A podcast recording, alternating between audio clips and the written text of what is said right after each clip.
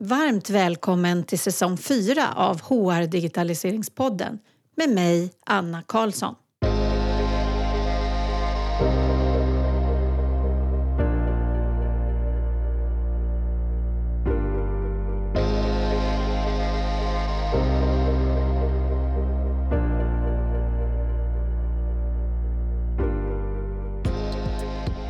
Ja, nu är vi igång igen och dags för första avsnittet för säsongen som handlar om rekrytering. Eller som Josefin uttrycker det så bra i avsnittet, den affärskritiska kompetensförsörjningen som vi alla brottas med. Jag har fått möjlighet att dela med mig av ett riktigt bra exempel på hur man smart kan använda digitalisering i sin rekryteringsprocess. Där Hemfrids Jessica Magnusson berättar om allt från bakgrund, erfarenheter och resultat till vilka verktyg de använder. Det handlar då om rekrytering av kollektivare, det vill säga inte tjänstemän den här gången. Och på köpet, det blir som två poddar i en, så får ni också tips på hur en smart rekryteringsprocess kan se ut. Och då har vi med Josefin Malmer från Home of Recruitment som också tipsade mig om Hemfridsprojekt. Några förkortningar innan vi börjar för de som inte jobbar på HR. TA eller TA-funktionen betyder alltså Talent Acquisition eller talanganskaffning på svenska. ATS är förkortning för Applicant Tracking System, det vill säga det system som stödjer själva rekryteringsprocessen. Välkomna till säsong 4. Nu kör vi! Har du koll på vad som krävs för en välmående organisation? Mässan Personal och chef ger dig kunskap och insikter kring hela medarbetarresan. I år har mässan extra fokus på de tre T'na. Tillit, tekniska lösningar och teamwork. Personal och chef vill utveckla dig så du kan utveckla och behålla din personal. Vi ses på Kistamässan den 28 och 29 september. Läs mer om mässan på personalchefstockholm.se och registrera dig. Det är gratis för dig som besökare. Välkomna hit till HR Digitaliseringspodden. Tack. Tack så mycket. Idag har jag då Josefin och Jessica på besök och vi ska prata rekrytering och digitalisering. Det ska bli jättekul. Eh, men jag tänkte vi börjar med lite introduktioner, vilka ni är. Vem vill börja? Ska jag börja? Börja ja, du. Då börjar du ser jag. pepp ut. Jag är jättepeppad. Jessica Magnusson heter jag. Jag jobbar som Talent Acquisition Manager på Hemfrid där jag har varit i sex år ungefär. Och senaste ungefär ett och ett halvt år som rekryteringschef. Och innan det, hur hamnade du där? Hur hamnade jag där? Precis. Jag har en bakgrund inom rekrytering, både med eh, inhouse-rekrytering och även då eh, jobba med extern rekrytering. Eh, så att jag har jobbat med rekrytering i ungefär tio eh, år. Då. Mm. Eh, och Hemfrid hamnade jag på då för ungefär sex år sedan då jag började med att ta hand om deras barnpassningstjänst faktiskt. Och sen så kom jag in på rekryteringsbenet när vi växte och behövde bygga en inhouse rekryteringsfunktion helt enkelt. Mm. Kul, men Ja. välkommen hit Tack igen. snälla. Ja, eh, Josefin Malmer heter jag. Den väldigt korta presentationen av mig är att jag är en rekryteringsnörd. jag har jobbat med rekrytering i eh, 17 år eh, på olika sätt. Eh, både internt som rekryteringsspecialist på HR-avdelning, eh, väldigt många år som extern rekryteringskonsult. Jag har jobbat eh, hos en av testleverantörerna och jobbat väldigt sådär nördigt just och eh, liksom evidensbaserat med urvalsprocesser och eh, varit ansvarig för assessmentleveransen inom WISE eh, Group och nu sedan fem år tillbaka snart så driver jag tillsammans med mina kollegor Anki Stavefelt och Stefan Holm ett företag som heter Home of Recruitment. Så det är mycket rekrytering. I, det, det är det enda jag kan. Nej, det tror jag inte riktigt är sant. Nej, men men nästan så. Jag är jätteglad för att ha er båda här och som ni vet säkert är ju att det här med rekrytering, kompetensbrist är ju någonting som är väldigt viktigt och många funderar över. På marknaden. Så att få prata om det. Jag har kallat det rekryteringspodden i mitt manus men jag inser att det är ju det är precis det ni också har på Home of Recruitment, en rekryteringspodd. Precis, som heter just Rekryteringspodden. Så ja. det är ett jätte, en jättefin rubrik tycker jag. Behåll den! Precis, och så kan vi ju tipsa att om man vill ha ännu mer om rekrytering så kan man titta på alla de eh, olika ja, men avsnitt som ni har. Precis, och där finns faktiskt ett avsnitt med, med eh, mig och Jessica. Ja, precis. Mm. Så nu, men nu kör vi lite bredare tror jag än vad ni... Då gav ni verkligen bara rakt in. För jag har lyssnat på det avsnittet. Eh, jag tänkte vi skulle kanske bli ja, men lite annorlunda. De som lyssnar på den här podden mm. kan ju befinna sig var som helst inom HR. Men inte heller HR utan det kan vara olika ledare i olika former och andra nyfikna individer. Men vi tänkte, eller jag tänkte att vi skulle börja med att prata lite grann om det här med rekryteringsprocess och digitalisering. Eh, och eh, digitaliseringen har ju börjat egentligen inom rekrytering. Om man tittar på allt som går att digitalisera inom HR så är det verkligen inom rekrytering man började. Eh, och jag är ju lite nyfiken på då, finns det något, någon optimal process för att rekrytera egentligen? För det här har ju varit debatterat fram och tillbaka. Hur egentligen, vad, vad ska man göra? Och är det olika för olika typer av eh, medarbetare som man ska rekrytera? Josefin? Ja, jag, jag, tänkte bara börja med att säga att jag håller med dig. Alltså det är så himla häftigt allt det som händer inom det här området. Mm. Och det går väldigt fort och det är liksom nästan en heltidstjänst tänker jag bara bevaka allt vad som sker just kopplat till digitalisering. Och jag är så glad att jag inte är på väg in i pension här utan att jag faktiskt får fortsatt liksom vara med om den här resan med allt vad som händer. För det finns så otroligt mycket att vinna på att digitalisera sin rekryteringsprocess. Det är liksom win, win, win, win, win, win eh, i, inte evighet, men, men väldigt liksom många. Eh, och som svar på frågan då. Eh, men jag tänkte då måste jag ju ja. fördjupa mig. Hur ser det ut på digitaliseringsnivån på rekryteringssidan? För jag ser ju att det är där man började mm. mycket. Mm. Men hur är status då? Hur, vad ser ni? Så jag skulle säga att det är ehm, det är ju standard idag att man har ett systemstöd för att hantera rekrytering. Så, mm. det, det är bra. Eh, det var det inte för, för liksom, ja, jag vet inte, några år sedan bara. Nej. Så var det mm. ändå många som så här satt och hanterade det här via mail. Så, mm. det, är, det är inte okej för övrigt. GDPR Nej, det får man inte göra längre. Nej, Nej precis. Mm. Eh, och med, med de här systemstöden då så finns ju i princip alltid möjligheten att koppla på då de här häftiga liksom unicorns som, som ja. poppar upp inom eh, branschen. Och det är på så vis tror jag som de flesta arbetsgivare digitaliserar sina rekryteringsprocesser. Att de får upp ögonen för att säga okej, okay, vi kan digitalisera referenstagningen eller vi kan digitalisera inledningen av vår process. Vi behöver inte sitta och läsa igenom personliga brev utan det finns bättre sätt som både är mer schyssta mot kandidaterna, mer träffsäkra, valida eh, men som också inte tar så många mantimmar. Liksom. Mm. Så att eh, därav de här win-win-win grejerna. Mm.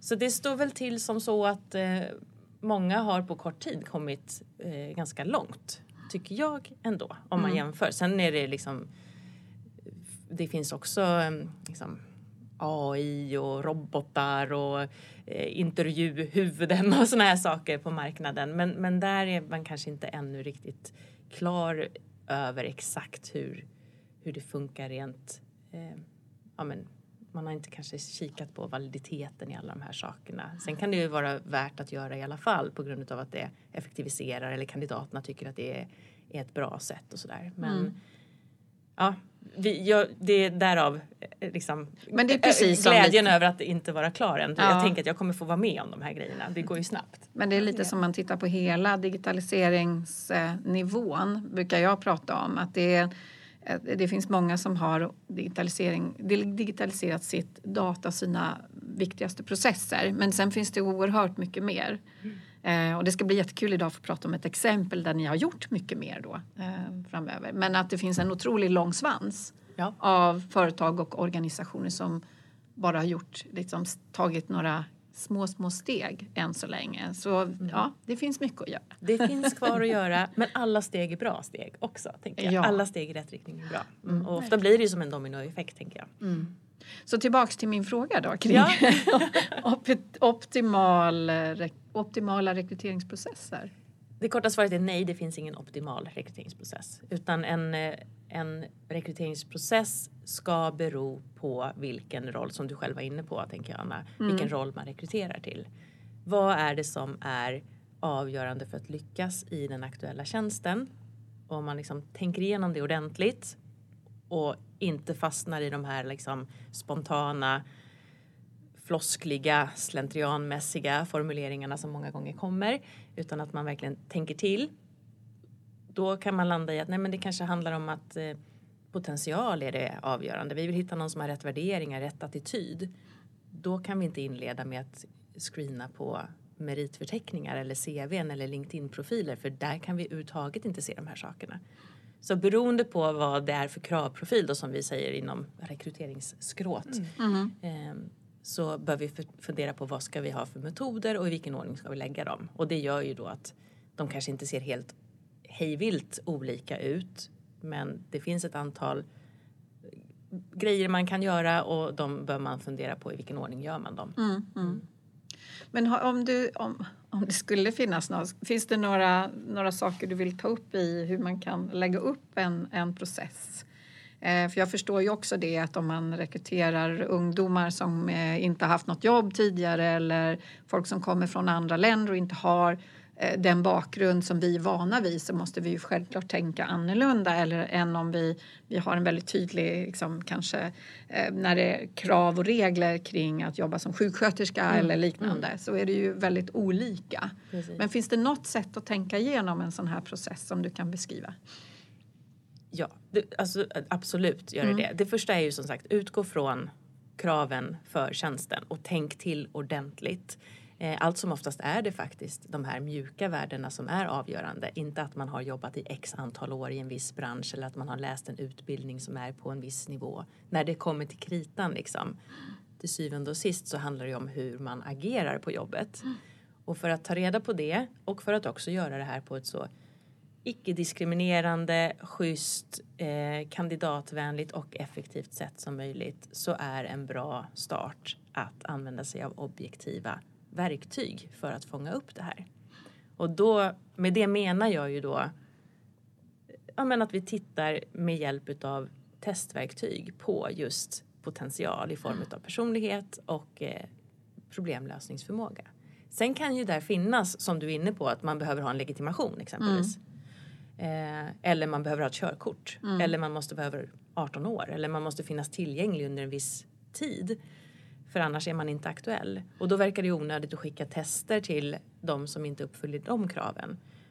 Och där är ju då vår rekommendation att ställa frågor kring just det ni vill veta när ni rekryterar. Så att inte de stackars kandidaterna behöver sitta där och gissa vad är det för information som ni vill ha. Mm.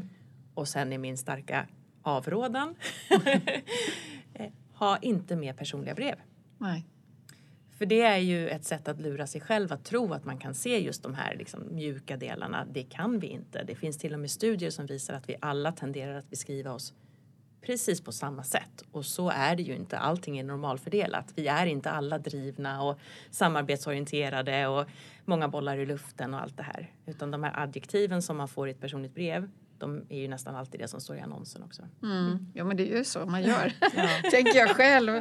Då jag sökte jobb, då tittar man på annonsen eh, och så, ja men det här frågar de efter, det är det jag svarar på och det är det jag lyfter fram. Och så är det den som då kan uttrycka sig bäst som kommer först i kön på något sätt. Och det är ju inte riktigt det man vill eh, uppnå heller. Nej. Det är ju sällan det som tjänsten går ut på. Sen kan mm. det ju mm. vara så att du söker en copywriter. Liksom. Mm. Ja men då är ju det, men då är ju det ett arbetsprov snarare än någonting annat. Liksom. Mm. Men det är ju väldigt sällan så att ett personligt brev är någonting som ingår i det man ska göra. Alltså man, det, jobbet handlar aldrig om att du ska skriva en snygg ingress som är en pitch om dig själv med en massa adjektiv. Det, det är liksom ja, jag kan prata om det här hur länge som helst. Men det är också väldigt intressant för vad som står där och hur det upplevs beror ju på vem som läser det. Mm. Så jag kommer tycka en sak om, om ditt personliga brev och Jessica kommer tycka en annan sak. Mm. Och då är ju frågan liksom hur rättvist och bra och schysst blir det liksom. Mm. Så eh, skallkrav eller vad man ska säga till att börja med. Har vi något som är, eh, gör att du kan eller inte kan jobba hos oss? Det börjar man med. Sen är det titta på tester i olika former. Mm. Och, och, och sen då? Och sen då? Sen är man klar. Sen, nej, nej. sen så eh, återigen då beroende på kravprofilen. Men Mm. jag vet ingen verksamhet som 2022 har slopat anställningsintervjudelen i rekryteringsprocessen. Nej. Eh, och det som är väldigt kritiskt är ju vilka får ens komma på intervju. Mm. Så det är därför jag är så tydlig med att liksom, inledningen är helt avgörande. Sen när vi träffar kandidaterna i våra anställningsintervjuer då behöver vi ju verkligen också ha tänkt till vad är det för frågor som är relevanta att ställa där.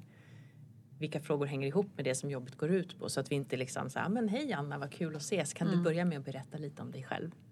Eller att jag som rekryterande chef börjar att berätta lite om mig själv kanske. Eh, och så har vi fastnat där och sen helt plötsligt har den här timmen nästan gått och så har vi inte, alltså vi har inte avhandlat någonting som är viktigt egentligen. Utan vi har bara lite tagit en kaffe och haft lite trevligt förhoppningsvis. Eh, så att en bra strukturerad eh, anställningsintervju ska ingå givetvis. Och Ja. ibland kanske två och ibland kanske ett möte som handlar mer om att kandidaten ska få lära känna verksamheten och ställa frågor och få underlag till sitt eget beslut. Eh, för det är två som väljer. Och det glömmer man många gånger. Så det kan finnas anledning att stoppa in moment i processen där inte vi som arbetsgivare gör en bedömning utan där vi låter faktiskt kandidaten göra en bedömning av oss. Ja, det tänker jag på nu också när det är kandidatens marknad mycket. Eh, kanske inte i alla branscher men eh, i många så är det ju det. Och då måste man tänka på att det är ett val. Du ska ta ett strategiskt beslut om att lämna någonting till att gå till något annat. Så den delen är ju viktig. Mm. Rekrytering är ju bara hållbar om det är ett val från, från båda sidor. Ja. Det är ju målet för, för alla. Mm. Ja. Mm. Och hitta sin, sin partner i det här. Ja. Ja. Verkligen. För liksom, det, det är med den här verksamheten man ska spendera Mm. 40 timmar i veckan. Eh, och, Mm. ja, och sen så tror jag att väldigt många felrekryteringar beror på att kandidaten inte riktigt har förstått vad han eller hon har signat upp sig för. Mm. Ja. Man har inte fått veta exakt hur man gör saker och ting utan ja, man har fått liksom den här fina pitchen och Mm. eh, ytan men inte fått veta. Inte fått prata med en kollega Nej, kanske, kanske som kan beskriva hur verkligheten är. Och det är också att eh, varumärket man visar utåt av sin organisation och hur det verkligheten är och att det kanske är en målbild snarare än verklighet. Det finns, Mm. och då, är det ju, då blir det ju inte så långvarig relation Nej. framöver. Det finns också studier på vad kandidaterna önskar i en rekryteringsprocess för att de ska tycka att den är proffsig, bra och att man vill återkomma. Och att man vill rekommendera den här Mm. arbetsgivaren till andra i sin bekantskapskrets eller i sitt nätverk. Och då är just den här delen med transparens superviktig. Mm. Först och främst vill man bli rättvist bedömd. Men på andra plats så handlar, handlar det om att man vill ha en transparens. För alla förstår att det är inte guld och gröna skogar någon, alltså bara någonstans. Det, har man ju, det fattar man ju liksom. Så vartefter man avancerar i processen så tänker jag att man som arbetsgivare bör bli än mer tydlig med kandidaterna. Okej, det här är uppsidan och det här är faktiskt nedsidan eller här är baksidan och vi hoppas att du vill vara här och hjälpa oss att lösa det här. För rätt person vill ju det. Ja. Och sen är vi också så väldigt olika som individer då. Som, vad, vilka frågeställningar och vilka funderingar vi har som, som kandidater i processen. Och eh, det är väl lätt också om man som chef, rekryterande chef tänker mycket på sin egen eh, önskan och vad man själv vill istället för att förstå sig på kanske kandidatens olika sätt att tänka på saker och ting. Verkligen så. Mm. Ja. Så intervjuer för att se- selektera ut. Ja. Är det någon anledning att vara digital i intervjustegen? Eh, finns det möjlighet att vara digital i de delarna? Absolut, Mm. absolut. Och vi har alltid varit det skulle jag säga. Vi, då menar jag Home of Recruitment i våra första möten av kandidatupplevelseskäl. Det är liksom ganska mycket begärt av våra kandidater att behöva liksom använda fem vita lögner under en månad hos sin befintliga arbetsgivare för att springa på en massa olika möten. Och det är också smart, tänker jag, för att man kan också träffa kandidater som finns geografiskt utspritt och så vidare. Sen kom den här pandemin som ju också gjorde det här till standard. Och jag hoppas att många behåller det här som en, liksom, en del av mm. intervjuandet. Sen såklart vill man också komma på plats. Mm. Det är ju, eh, tänker jag, vad alla kandidater önskar. Man kan inte tänka sig att signa upp på någonting om man inte har fått träffas på riktigt och se lokalen och sådär. Men de första mötena tänker jag nästan liksom rekommenderar jag ha digitala för de blir mer strukturerade. Vi blir inte påverkade av en massa annat som liksom, vi är väldigt biased. Vi blir påverkade av om mm. någon väljer kaffe eller te eller handslag, hur, hur någon liksom, vad någon har på sig och så här. Det är mm. klart att det syns i ett digitalt möte också men det blir men det ändå mindre. mindre. Ja mm. precis, vi blir ändå tvådimensionella, in, ja. inte riktigt tre på det sättet. Och, Mm. Och många kandidater är också mer faktiskt bekväma i det och kan göra en, en, liksom ge sig själv en, en större rätt, rättvisa i det här mötet om de får sitta på hemmaplan. För det är en ganska, alltså det är väldigt skev maktbalans i en intervju. Mm. mm. Och den blir kanske något bättre då om man faktiskt sitter på sitt hemmakontor. Mm. Jag förstår. Vad kul att höra. Ja. Eh, vad, bra, vad mycket bra pandemin ändå har bidragit med. Ja, faktiskt. faktiskt. faktiskt. Mm. Är det något mer du vill ta upp kring eh, processen, nästa steg där i... Ja, ja. det är absolut. Jag vill ta upp flera steg till. Men ett steg som, som kan vara digitalt men som kanske oftare är ändå på plats handlar ju om eh, att få se sina kandidat, kandidater in action utföra någon del som är central i tjänsten. Vad vi kallar för ett arbetsprov eller ett case. Och när vi definierar vad det är att vara kompetent så säger vi att det är just förmågan att omsätta erfarenheter, kunskaper, personlighet, problemlösningsförmåga i beteenden. För det är beteendet vi vill förutsäga. Hur kommer Anna agera om hon får den här tjänsten? Vad kommer hon göra? Liksom? Så har vi möjlighet att få till ett arbetsprov och se dig in action genomföra någonting så är det väldigt träffsäkert. Mm. Och det går att göra digitalt, absolut. Men många gånger handlar det om att man gör det kanske på eh, några färre slutkandidater. Det är ett jättebra steg. Mm. Och sen referenstagning. Just det. Mm.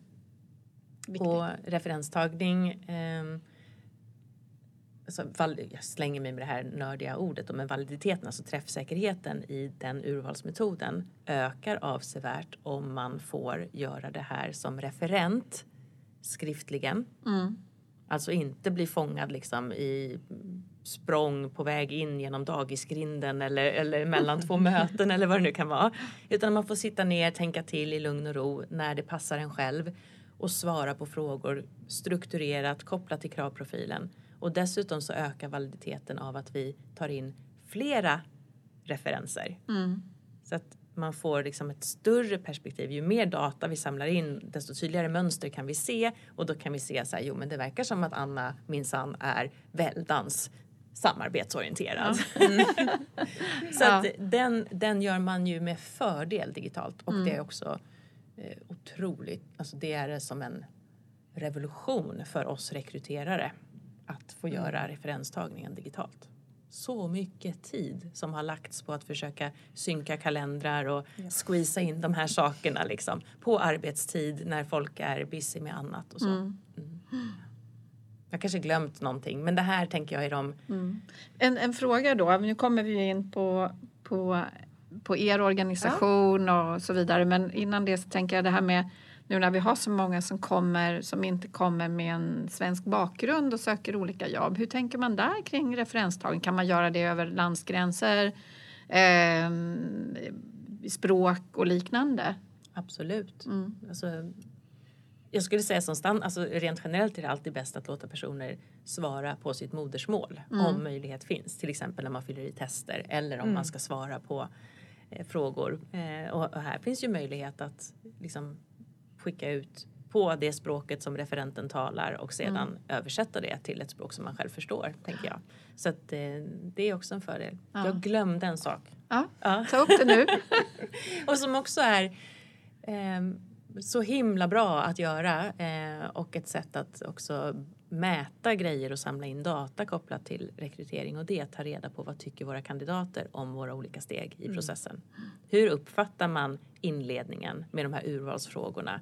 Vad säger man egentligen om att fylla i de här screeningtesterna? Så att vi inte gissar och tror att nej, det kommer inte de tycka är bra. De tycker att det är bra, visar det sig. De tycker faktiskt att det känns schysst och rättvist. Någonting händer i processen. Det är inte upp till mitt personliga brev om jag kommer vidare eller inte. Och att vi liksom ställer frågor till alla som söker, inte bara den som fick jobbet. Så här, Hej, tyckte du att det var en bra rekryteringsprocess? Jo, den var jättebra, jag fick jobbet. Utan att vi frågar alla. Ja. Och så frågar vi dem liksom, Så att man vet hur man ska skruva på sin Ah, mm, process. Men jätteintressant det här. Eh, sen har vi inte berört eh, hur hittar man sina kandidater, men det är också en, en del. Men det kanske vi kan prata om kring Hemfrid då, Absolut. eh, Ja. även där. Men ska vi börja med att ta lite grann om Beskriv Hemfrid och hur ser det ut egentligen? Ja. Vad är det för en organisation? Vad är det för någon organisation? Nej, men Hemfrid är ju Sveriges största bolag inom hushållsnära tjänster. Och i det ingår ju då eh, vår största affär som är hemstädning men också andra typer av tjänster som flyttservice, eh, trädgårdstjänster, återvinning, barnpassning etc. Eh, och idag så är vi runt 2500 medarbetare på Hemfrid men växer fort. Eh, vi har funnits sedan 96 då och eh, det var en kvinna som heter Monica Lindstedt som grundade Hemfrid då. Men sedan ett, eh, ungefär ett halvår år sedan tillbaka så har vi nya majoritetsägare, ett företag som heter Fidelio. Mhm. Så att vi är på en tillväxtresa tillsammans med Fidelio eh, och eh, satsar mycket på att växa både inom våran eh, B2C men också B2B-del då.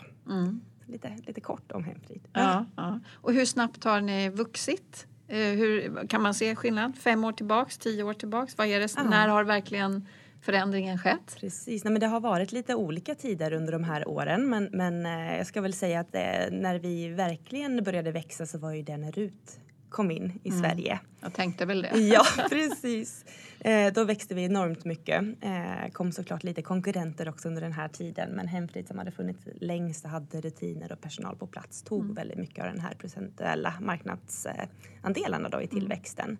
Men sen så har vi växt extremt mycket de senaste åren. Eh, när jag började på Hemfrid för sex år sedan så känns det nästan som ett helt annat bolag än idag för att vi växt så mycket med personer och tjänster och ja, mycket har hänt helt enkelt. Vi Ja. kanske har blivit som, som folk blivit mer vana vid att eh, köpa den typen av tjänster. Att det är kulturellt okej. Eh, Det, absolut. Ja. Flyttmarknaden fortsätter växa och växa. Eh, Så det är kul. Mm. Men hur ser er organisation ut? Hur ser det ut på hur, hur många per, eh, per chef och hur, Mm. vilken typ av demografi har ni på er personal? Och ni har väl olika kategorier och så vidare? Absolut, Nej, men det har vi. Mm. Eh, vi har ju uppdelat på ja, men, tjänstemän och kollektivare då då.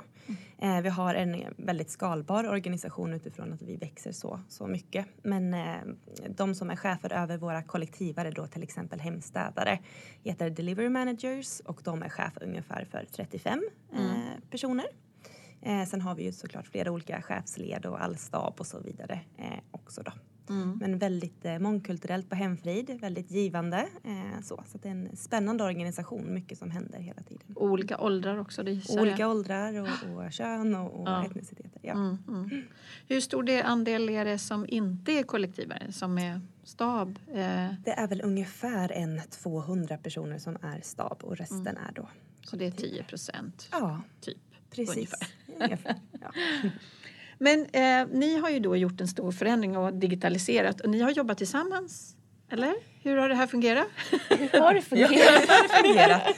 ja, men lite grann absolut. Ja. Och jag skulle Men- säga i våran start. Men Mm. exakt, Ja. jag ska inte ta... Det är Jessica och hennes kollegor som har gjort det där digitaliseringsarbetet så jag ska inte ta åt mig någonting där. Sen har jag varit lite grann och liksom bollat lite och jag har varit och hållit en utbildning för eh, eh, ledningsgrupp och så vidare. Så, men eh, men i, i resten har jag inte varit involverad i.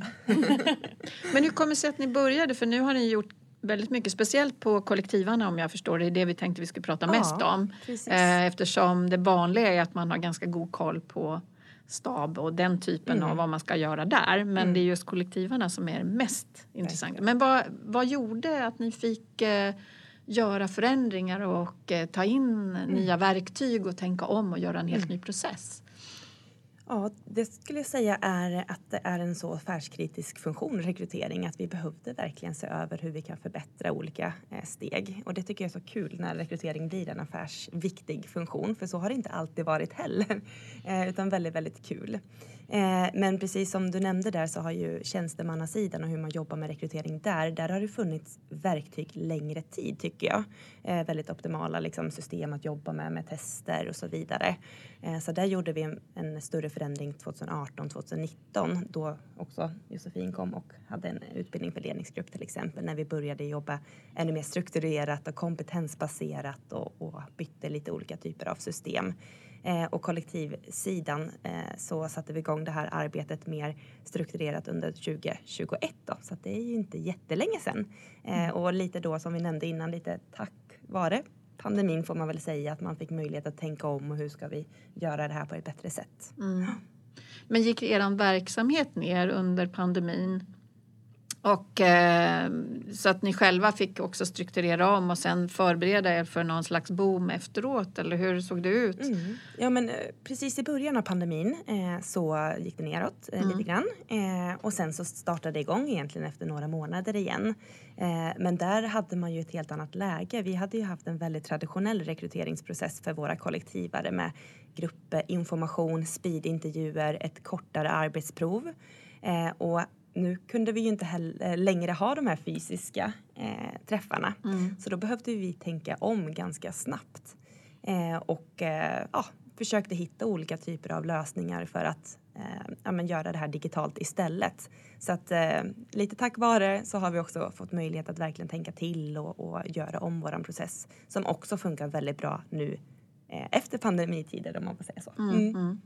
Men hur många jobbade med rekrytering då när ni började med det här? Om vi tänker på kollektivarna då. Eh, mm. Hur såg det ut i er organisation Precis. inom HR och rekrytering? Ja. Inom rekryteringsdelarna så var det tio personer som jobbade med rekryteringen av kollektivarna eh, och det var två som jobbade mot tjänstemännen. Mm. Eh, och sen behövde vi skala ner en, en del då när rekryteringen eh, ja, men, gick ner helt enkelt vid pandemin där i början. Eh, så att vi blev under en tid faktiskt bara två personer som jobbade med rekrytering och annan typ av HR och lönearbete. Eh, så att sen har vi behövt att bygga upp det här under, eh, under året helt enkelt, under 2021. Framför allt så har vi mm. byggt upp funktionen på nytt då, med mer systemstöd och inte lika stor organisation av ja, TIA-partners egentligen, mm. eller mm. TIA-funktionen generellt. Mm. Så många saker som händer samtidigt. Men ja. nu måste du ju berätta, ja. vad är det ni gör? vad gör vi? Nej, men för att också ta det lite från början så är ju, vi får ju mycket ansökningar. Det är ju våran typ av målgrupp, framförallt då inom kollektivsidan med hemstädare och flyttmedarbetare etc. Så att eh, ja, vanligtvis kan vi få in en 5-6 tusen ansökningar per månad. Nu Oj, pratade vi om innan, det är kandidaternas marknad. Det har gått ner dessvärre med ansökningar men oavsett om vi pratar om 2500 eller 3000 ansökningar per månad är det extremt mycket ändå mm. att hantera på ett bra sätt. Eh, och vi rekryterar ju över 100 personer varje månad in i organisationen så att vi är ju beroende av att allting flyter och att vi har bra stöd och kan jobba på ett bra, effektivt och träffsäkert sätt i våra rekryteringsprocesser mm. helt enkelt. Men bara en kommentar kring mm. kandidatens marknad. Jag förstår att det går mm. ner men samtidigt så, så tänker jag att det, det ju, blir ju färre och färre jobb som, som passar den här kategorin. Så ni har ju mm. fortfarande kanske en bättre arbetsgivarposition då. Mm. Mm. Absolut, Nej, men så är det. Nej, men så att, eh, i, I den här liksom resan så behövde vi ju se över hur vi kunde gå då från de här traditionella sätten att eh, rekrytera, om vi går in just på kollektivarna och framförallt då hemstädarna, eh, så behöver vi hitta olika typer av, av lösningar. Eh, så att det startade egentligen upp i, i eh, ett form av möte med våra eh, chefer, med våra operations manager, där vi bollade då vad, eh, vad fungerar bra, vad fungerar inte bra, vad har de för förväntningar på TA-funktionen, hur snabbt behöver rekryteringarna gå? Eh, och vi tittade såklart på vårt arbete också och såg vad, vad tycker vi funkar bra och vad tar tid och, och vad kan vi göra annorlunda? Eh, och där såg vi ju väldigt tydligt när vi mätte varje steg i rekryteringsprocessen att det som är vår största tidstjuv det är det manuella screeningarbetet. Och då har vi ju självklart haft ett bra ATS-system ändå under en, en, tid med urvalsfrågor som funkar. Men det hjälpte inte riktigt. Mm. För i den målgruppen så eh, det blev så många kvar utifrån de här skallkraven. För skallkraven är väldigt, väldigt få. Eh, så det hjälpte oss inte att sålla på ett bra sätt. Så vi hamnade ändå i den här manuella screeningen. Och då behöver man sålla som, som vi varit inne på, på kanske på CV. Men, men vad säger det också då när man inte har de här skallkraven? Så att eh, vi behövde hitta ett sätt att verkligen fånga in då potentialen. Eh, så att eh, där benchmarkade vi olika typer av eh, ja, system. Eh, Både i hur vi jobbar på tjänstemannasidan med arbetspsykologiska tester, alltså eh, logiskt test och eh, personlighetstest. Så det var liksom en eh, i vår ABCD-testning får man väl säga att vi gjorde. Mm. Eh, vi testade att lägga in fler urvalsfrågor för att försöka liksom ta de här meriterande delarna och se hur, hur många har vi kvar eh, i tratten då. Mm. Eh, vi testade att, eh, ja men eh, vad testade vi mer? Men, men lite olika delar men också då eh, Hubert AI som är en AI-baserad chatt som då eh, vi byggde in vår kravprofil i både kring skallkrav våra skallkrav kan till exempel vara att man måste ha ett arbetstillstånd för att jobba i Sverige eller man behöver ha samordningsnummer eller personnummer. Man behöver kunna svenska eller engelska eh, exempelvis. Mm, mm. Eh, men också kompetensbaserade frågor kopplat till service och initiativtagande eh, och några fler. Mm. Så då har ni använt en AI-tjänst helt enkelt för det här? Det stämmer ja. bra, precis. Eh, mm. Vad innebär det för eh, språk? Eh, är det också då en, en lite språktest i det? För du säger att man behöver prata svenska eller engelska för att kunna kommunicera med sin kund då, eller hur tänker ni där? Mm. Ja. Både kommunicera med kunden men också kunna förstå sina städbeskrivningar som är mm. väldigt unika för varje, varje kund faktiskt, mer mm. eller mindre. Mm. Eh, så att kunna ta instruktioner så. Sen är det ett arbete att man, eh, många kunder har larm, man måste kunna larma av och på och kunna liksom så hantera situationer på det sättet. Så det är också av säkerhetsskäl att man, äh, skäl att man behöver kunna svenska eller engelska för att kommunicera med mm. varandra på ett bra sätt. Mm. Och vad får ni ut nu av att ha, använda er av den här funktionen, AI-funktionen mm. helt enkelt? Hur har det gått med tratten? Hur ser det ut? Precis, ja men bra så. Jag ska utveckla det. Annars skulle ni inte ha det kvar precis, förstås. Nej, men, eller Nej. hur? Nej, men så är det. Nej, men bra. Och det som du nämnde med, med språktest och, och mm. språk, mm. det är eh, en av de sakerna som är eh, de första frågorna jag brukar få kopplat till Hubert. Hur funkar ja. det med språket då utifrån målgruppen? Eh, och det var självklart också en av de sakerna vi var mest eh, oroade för, eller vad man ska säga, precis i början så att man inte sållar just på skriftligt språk, för det är inte det man kommer göra i tjänsten. Så det var, säkerställde vi noga med vår kontaktperson på, på Hubert och vi eh, testade såklart mycket också mm. eh, och gjorde också second opinions under en, ja, en månad på flera hundra ansökningar eftersom vi får så många så var det lätt att komma upp i den här volymen i, i liksom second opinions. Eh, och Hubert är inte språkkänslig så man kan skriva någonting baklänges om man vill det eller felstava. Den kommer inte ta in det i själva bedömningen av kandidaten utan den, eh, den fångar upp just det man vill, vill eh, ha svar på oavsett eh, hur språket sen blir. Då. Mm. Eh, så det är, har varit viktigt för oss för att eh, ja, kunna bedöma de här kandidaterna mm. på ett bra sätt. Och man gör det skriftligen, det är inte röst. För vissa, vissa AI kan man också använda röst. Det är skriftligt som ja. det ser ut idag. Mm. Och det är ju oftast enklare. Om man pratar om just AI, hur AI fungerar, så mm. är det ju att att lyssna på språk jämfört med att titta i skrivet språk så är det mm. ju eh, det som jag själv använder ju en AI-tjänst för att lyssna på poddinspelningarna och där kan det vara lite med olika dialekter som inte är helt lätta eller att röster är för lika och så vidare.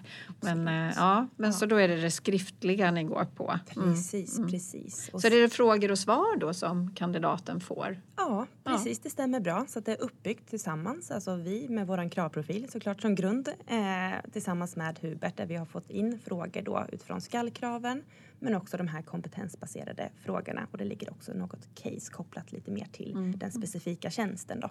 Och där har vi såklart en för våra hemstäder som är liksom unik för den och en annan för våra flyttmedarbetare som är unik för den tjänsten. Så vi har ju byggt olika typer av eh, ja, men chattintervjuer då som Hubert gör för att underlätta urvalet. Då. Mm. Så det här eh, det har vi noga mätt också lite för att gå in på, på siffror och så så kunde vi också se utifrån våra bedömning där som var för ja, men i april 2021 testade vi det här. Eh, att vi sparar 75 procent av screeningtiden. Wow, det är ju Extrem, mängder. Ja, det är en extremt liksom, bra procentuell eh, ja, men, eh, önskan där som blev i, i det här helt enkelt. Ja. Mm. Och då tänker jag, men hur, vad tycker eh, de som jobbar med det här Ja. om det? För att det, det var ju mycket diskussioner tidigare om vi blir av med jobbet-frågan. Mm. Eh, nu har ju ni varit tvungna att gå ner i antal och sen gå upp igen. Mm. Men vad, vad tycker de som jobbar med det här? Jag skulle säga att man tycker att det är bra.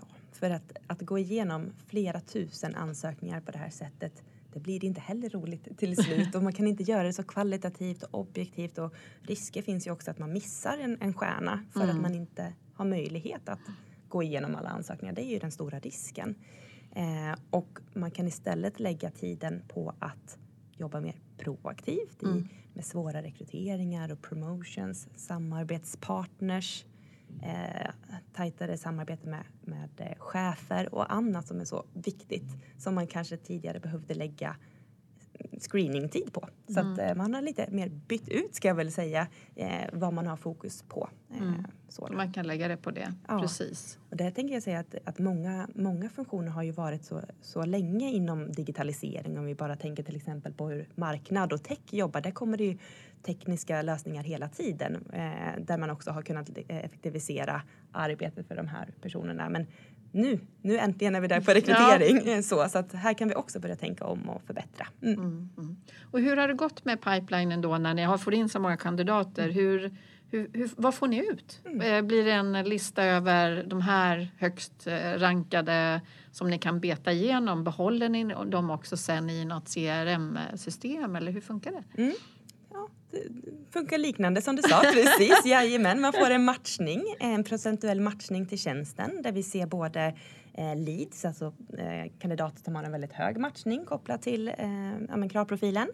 Eh, och vi får även kandidater som har eh, klarat skallkraven men kanske har en lite lägre matchning på kompetensbaserade frågorna som vi också kikar på. Eh, men också då de som inte kvalificeras för de inte har skallkraven. Då. Så vi får en tydlig pipeline att jobba eh, med. Och där så eh, får vi en, en mycket, mycket mer objektiv tratt och det går mycket snabbare och alla kandidater får ju faktiskt eh, möjlighet också att eh, gå på en intervju mot vad det var innan. Mm. Mm. Så alla de, ni, ni, egentligen de ni har selekterat fram, de får gå på en intervju sen? Eh, sen har vi på TIA en eh, telefonintervju egentligen där vi fångar upp de eh, leadsen som vi eh, får. Så Mm. att en, en liten kortare eh, telefonavstämning för att då ja, men, säkerställa vissa skallkrav igen eller ställa någon kompletterande fråga om det skulle vara så Mm. eh, innan vi går vidare i rekryteringsprocessen till, till kommande steg. Då. Mm. Mm. Och vad har ni för kommande Ja. steg? Följer ni den här rekommenderade? Eller rekommenderade, det fanns ju ingen. ingen.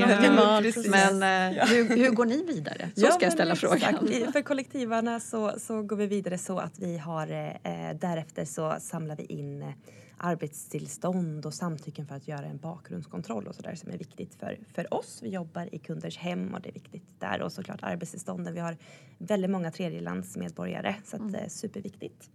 Eh, och det gör vi ju såklart GDPR-säkrat och inhämtar mer digitalt via e-signering där man också bifogar bilagor. Det, så var det inte innan pandemin heller utan då blev det den här typiska ta, ta bild kanske på, på något underlag och sen så ska det arkiveras och så vidare. Så att eh, där får man också vara glad att vi har kunnat effektivisera det steget extremt mycket. Och GDPR säkra extremt mycket. Eh, så att eh, det gör vi i steget därpå. Och, eh, och därefter så går man vidare till en eh, chefsintervju helt enkelt.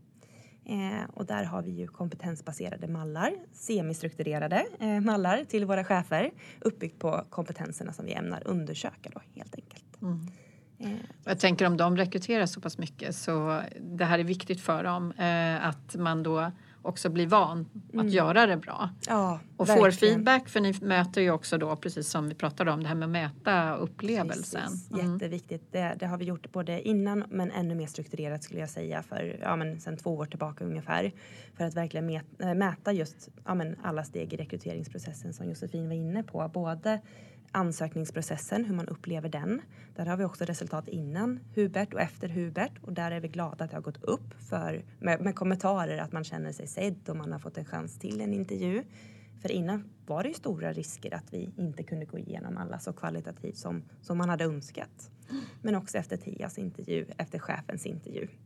Men också när man åker ut från processen eh, då, då, så att vi mäter i olika steg. Helt enkelt. Mm. Den här, eh, jag tänker också hur kommunicerar, har ni det också automatiserat med, med återkoppling till kandidaten? Eh, För det pratade vi inte om i den här med processen men det är ju också någonting som är oerhört viktigt. Jätteviktigt. Ja, vi, vi, matar in tänkte jag säga, men, men eh, med lite olika information i olika steg i processen. Både med text, med film, med eh, ja, men en broschyr med värdeord etc. Så man liksom hela tiden får material skickat till sig som jag också eh, fått feedback på att man verkligen uppskattar som, som kandidat. Eh, och det är inte sällan man får höra att nu är jag ännu mer intresserad av tjänsten för att man skickar den här typen av information. Och det är också därför man är så glad med alla ATS-system, att det finns de här möjligheterna idag som inte alls fanns för några år sedan. Men idag man kan göra så mycket automatiserat så att det behöver inte ta mer tid utan man sätter upp det en gång. Sen går det automatiserat till alla de här tusentals sökandena. Så det är fantastiskt. Ja. Men tar ni bakgrundskontroller, men tar ni referenser också? Eh, valda grupper, eh, ska jag säga. Vissa grupper inom kollektivsidan tar vi referenser. Vi har pilotat det ska jag säga även på, på fler grupper. Eh, vi var inne på det här lite innan med att ta referenser från andra länder etc. Det funkar ju fint. Men många, för många är i alla fall hemstädning ett instegsjobb som man kanske inte har riktigt Nej, jag tänkte referens. precis. Och det är därför det är intressant att ta upp. Vad som Man måste göra ett val. Man får göra ett val, Ja. ja. Och där har vi just för de här processerna valt eh, bort det för att vi också har många andra kvalitativa steg i rekryteringsprocessen. Eh, så det, det gav oss inte eh, önskat utfall. Men vi har absolut digital referenstagning för tjänstemän och vissa valda grupper, till exempel barnpassare, viktigt och sådär. Ja. Mm, jag förstår. Mm. Men hur har ni sett eh, det här med KPI vet jag att du har flera, inte, Ja. bara, inte bara en. Men vad, vad mäter ni och vad har ni sett för skillnader utöver att eh, snabba upp den här processen med 75 procent? Eller vad sa du? Precis, 75 procent tidsspar i screeningen så det är Ja. superbra. Men vi har eh, andra typer av måltal som vi följer upp supertydligt. Vi gör alltid ett månadsbokslut och utvärderar och ser hur det har gått och som vi också rapporterar vidare till organisationen kvartalsvis för att också visa på hur det går för oss och verkligen sätta sig i framsätet i organisationen och visa hur det går. Men det är ju bland annat då CNPS, alltså Candidate Net Promoter Score, som vi mäter tydligt eh, per grupp och per rekryterare och, och, och, så, och tillsammans i hela TIA-teamet. Så. Vi mäter numbers of hires, hur mycket vi rekryterar. Eh, vi mäter differenstiden. Eh, det handlar ju mycket om hur lång tid tar en rekrytering från när vi önskar att tjänsten skulle starta egentligen. Eh, ja, vi mäter eh, ja, men också eh, ansökningar. Eh, ja, vi mäter eh, ja, lite olika typer av måltal men de jag nämnde är i alla fall våran, våra viktigaste. Eh, personalomsättningen ska jag säga såklart också POMSen viktigt att följa och quality of hires. Hur många stannar efter eh, provanställningen till exempel. Och, För det var ju en som jag var nyfiken på Ja. förstås. Är det någon Ja. skillnad på den? eh, Som, ser ni någon skillnad utifrån hur ni har rekryterat tidigare och hur ni rekryterar Mm. nu? Alltså vi kan se att personalomsättningen är sänkt. Sen är det en liten så här knepig tid i så här, det har varit en Ja. pandemi, eh, vad påverkar där och så vidare. Så att vi får fortsätta följa det här, absolut. Det är en superviktig, ett superviktigt måltal eh, Mm. för hela organisationen. Definitivt. Mm. Och hur, för då är det tillbaka till, men har inte det här kostat massa pengar? Att göra den här stora förändringar. Vad, har, ni, har ni haft ett business case från början som ni har jobbat emot och hur har det sett ut? Är det något du kan dela med dig av? Absolut, nej men det har vi eh, absolut haft och det startade egentligen upp i det här ja, men, lite brainstorming-möte som jag nämnde lite kort innan för att se vad, vad gör vi idag, vad måste vi förbättra med dialog med cheferna och sen så gick vi tillbaka, eh, TIA-teamet och, och övergripande HR-chef också över vad, vart i processerna kan vi skruva? Eh, och vad finns, det för, vad finns det för verktyg på marknaden? Och verkligen börja reka. Att, eh, vad, vad, finns det? Och lite av en slump då eh, hittade vi faktiskt Hubert, eller slump, vi var ute och reka ska jag säga. men, men, ja. Eh, men, absolut, så att vi, vi kikade på, på de här verktygen och sen började vi koppla det till kostnader. Mm. Efter vi testar att om vi sparar 75 procent av screeningtiden, eh, vad kostar då det här systemet som sparar in det här kontra arbetskraft rent personalmässigt? Eh, men det finns ju också andra vinster rent liksom än bara kostnadsmässigt utan det är också kvalitetsmässigt, GDPR-mässigt, eh, eh, ja, men tid eh, generellt som en kostnad. Så, mm. så att mm. Eh, vi tittade på alla delar i processen från Eh, ja, men vi, vi gjorde ett eh, flöde egentligen för rekryteringsbeställningar, eh, digitala avtal som sker automatiskt ja, men, och screeningen och andra typer av integrationer vi har kopplat till vårt ATS-team Taylor idag som förbättrar processen i, i många, många olika steg. Mm. Mm, mm. Mm. Är det något som du blev överraskad över under processen? Mm, ja, det tycker jag. Nej, men det är så häftigt tycker jag att se de här siffrorna mer konkret för att det är så himla vanligt att man har en känsla eller man vet inte riktigt hur, hur lång tid steg tar och sådär utan att få det så konkret, det blir så uppenbart att nej, här mm. måste vi göra en förändring. Eh, men allt ifrån screeningen till då hur vi samlade in samtycken och arbetstillstånd. Men här måste vi ändra, här måste det finnas bättre lösningar. Det kan inte vara så här manuellt. Eh, så att, eh, att man får den här bilden så konkret. Och där kunde vi också börja då se och räkna mer konkret på hur många rekryteringar kan en TIA-partner driva kvalitativt såklart. Eh, för att också få då siffror på hur många bör vi vara i teamet för att lösa målen som organisationen har. Så där börjar vi också jobba tillsammans med cheferna i form av proaktivitet, att få dem att lägga med proaktiva beställningar så att vi hela tiden är med på, på bollen, vet vad som händer, vet hur vi behöver bli stafade. Så att få siffror på de här sakerna gjorde ju också att vi kunde börja rekrytera fler i teamet eh, under året. Ja, det är ju verkligen ja. bra att kunna ha hela den bilden mm. över ja, men vi kommer behöva, om, ni ska, om vi ska växa ja. som organisation så behöver vi växa som team. Exakt. Eh, och hur, hur då allt, allt hänger ihop. Ja, mm. definitivt. Mm. mm. Men vad har du för råd eh, att ge då mm. till andra att, eh, från, från er resa? Mm. Nej, men absolut som en viktig att våga testa. Det skulle jag säga är superviktigt. Att, att våga komma ur från den här comfort zonen och känna så här, så här har vi alltid gjort. Utan våga testa nytt och se vad faktiskt nya verktyg och system kan, kan göra. Mm. Eh, och sen alltid ligga nära stakeholders, alltså cheferna i organisationen. Det önskar jag att vi gjorde ännu mer faktiskt så. Eh, så att absolut ligga nära de som, som är ens kund och för, för oss på Hemfrid är ju våra interna kunder, våra mm. chefer. Mm. Eh, vara transparent vad som händer och, och, och verkligen jobba nära hela vägen. Eh, så det är ett, ett annat tips. Mm. Jag tycker det här är otroligt kul att få lyssna på allt det som ni har gjort. Är det någonting du funderar eller vill lägga till Josefin? I det Nej här? men jag håller med Anna. Jag, bara, oh, jag myser. Jag sitter här och bara oh. Och jag har ändå hört det förut. Ja. men det är lika härligt nu. Nej men jag tänker att en om vi är inne på tips liksom, så är det ju så otroligt viktigt både för att få till det här proaktiva och samarbetet med chefer och att ens få möjlighet att göra det här. Nu har ju ni liksom gjort ett bra business case som kanske talar sitt tydliga språk. Så, men det är inte alla gånger det är så jätteenkelt att få till det där. Och då tänker jag att det är väldigt viktigt att man har en samsyn kring det här med hur rekrytering faktiskt eh, går till. Så att man inte tänker att men, och nu finns det en risk att jag låter lite så här, att dra alla över en kam, men det är ganska många som tänker att rekrytering kan jag liksom hantera sådär lite grann bara för att jag är en god människokännare. Jag mm. har en bra äh, magkänsla och jag, jag har minsann koll på liksom vem som skulle passa här hos mig i mitt team. Så jag har gjort det här så många gånger. Och, men, och, och det vad nu, yes, jag antar att alla som har lyssnat nu förstår att det är ju inte så det funkar liksom. och, och, långt ifrån, det är precis, mm. precis motsatsen till hur det funkar. Mm. Så funkar det inte alls. Men om man har den föreställningen, vilket är helt förståeligt att man har för det är väldigt få som har fått ens en liten, liten genomgång i hur man rekryterar. Mm. Men man har det som en superkritisk arbets... Alltså det är en jätteviktig del av en chefs eh, uppdrag. Att hitta rätt precis. medarbetare. Men man har inte fått någonting kopplat till det. Och jag tänker på min egen bakgrund äh. som, som mm. då jag var chef för olika team och rekryterade och jag gick precis på den här mm. fällan.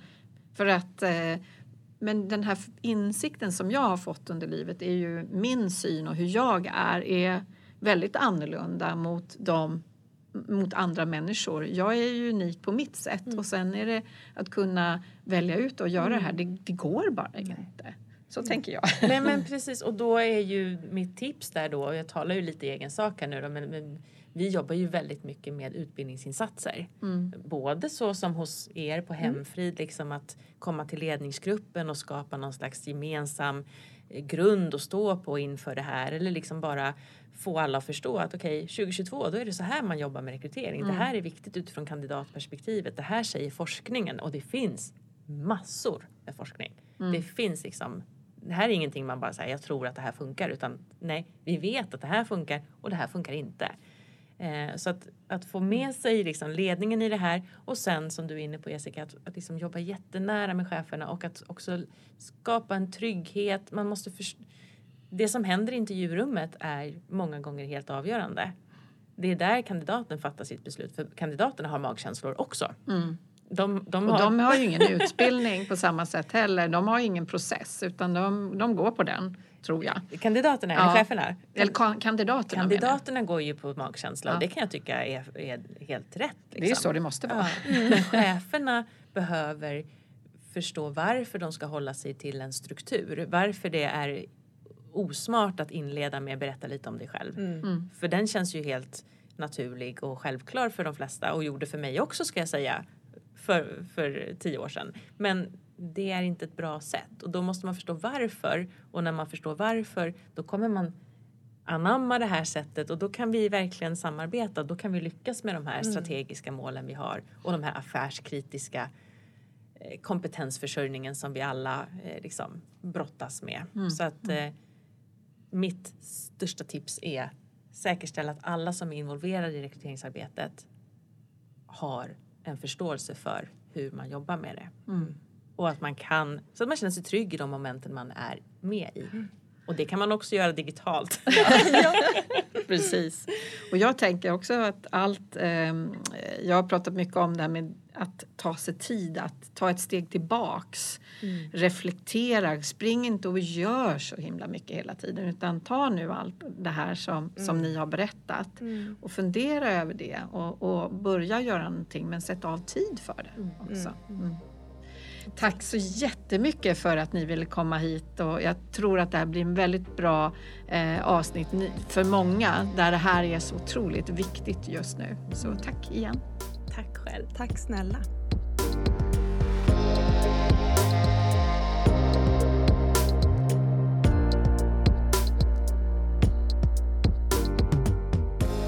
Tack för att just du har lyssnat. Podden levereras av HR Digitaliseringsgruppen och jag som pratar heter Anna Karlsson. Vi har fokus på att underlätta digitalisering för dig inom HR genom att erbjuda vår kunskap i form av poddande, konsultstöd, utbildning och mentorskap. Och på det sättet skapar vi tillsammans en digital framtid för HR. Du hittar info om både podden och gruppen på hrdigi.se.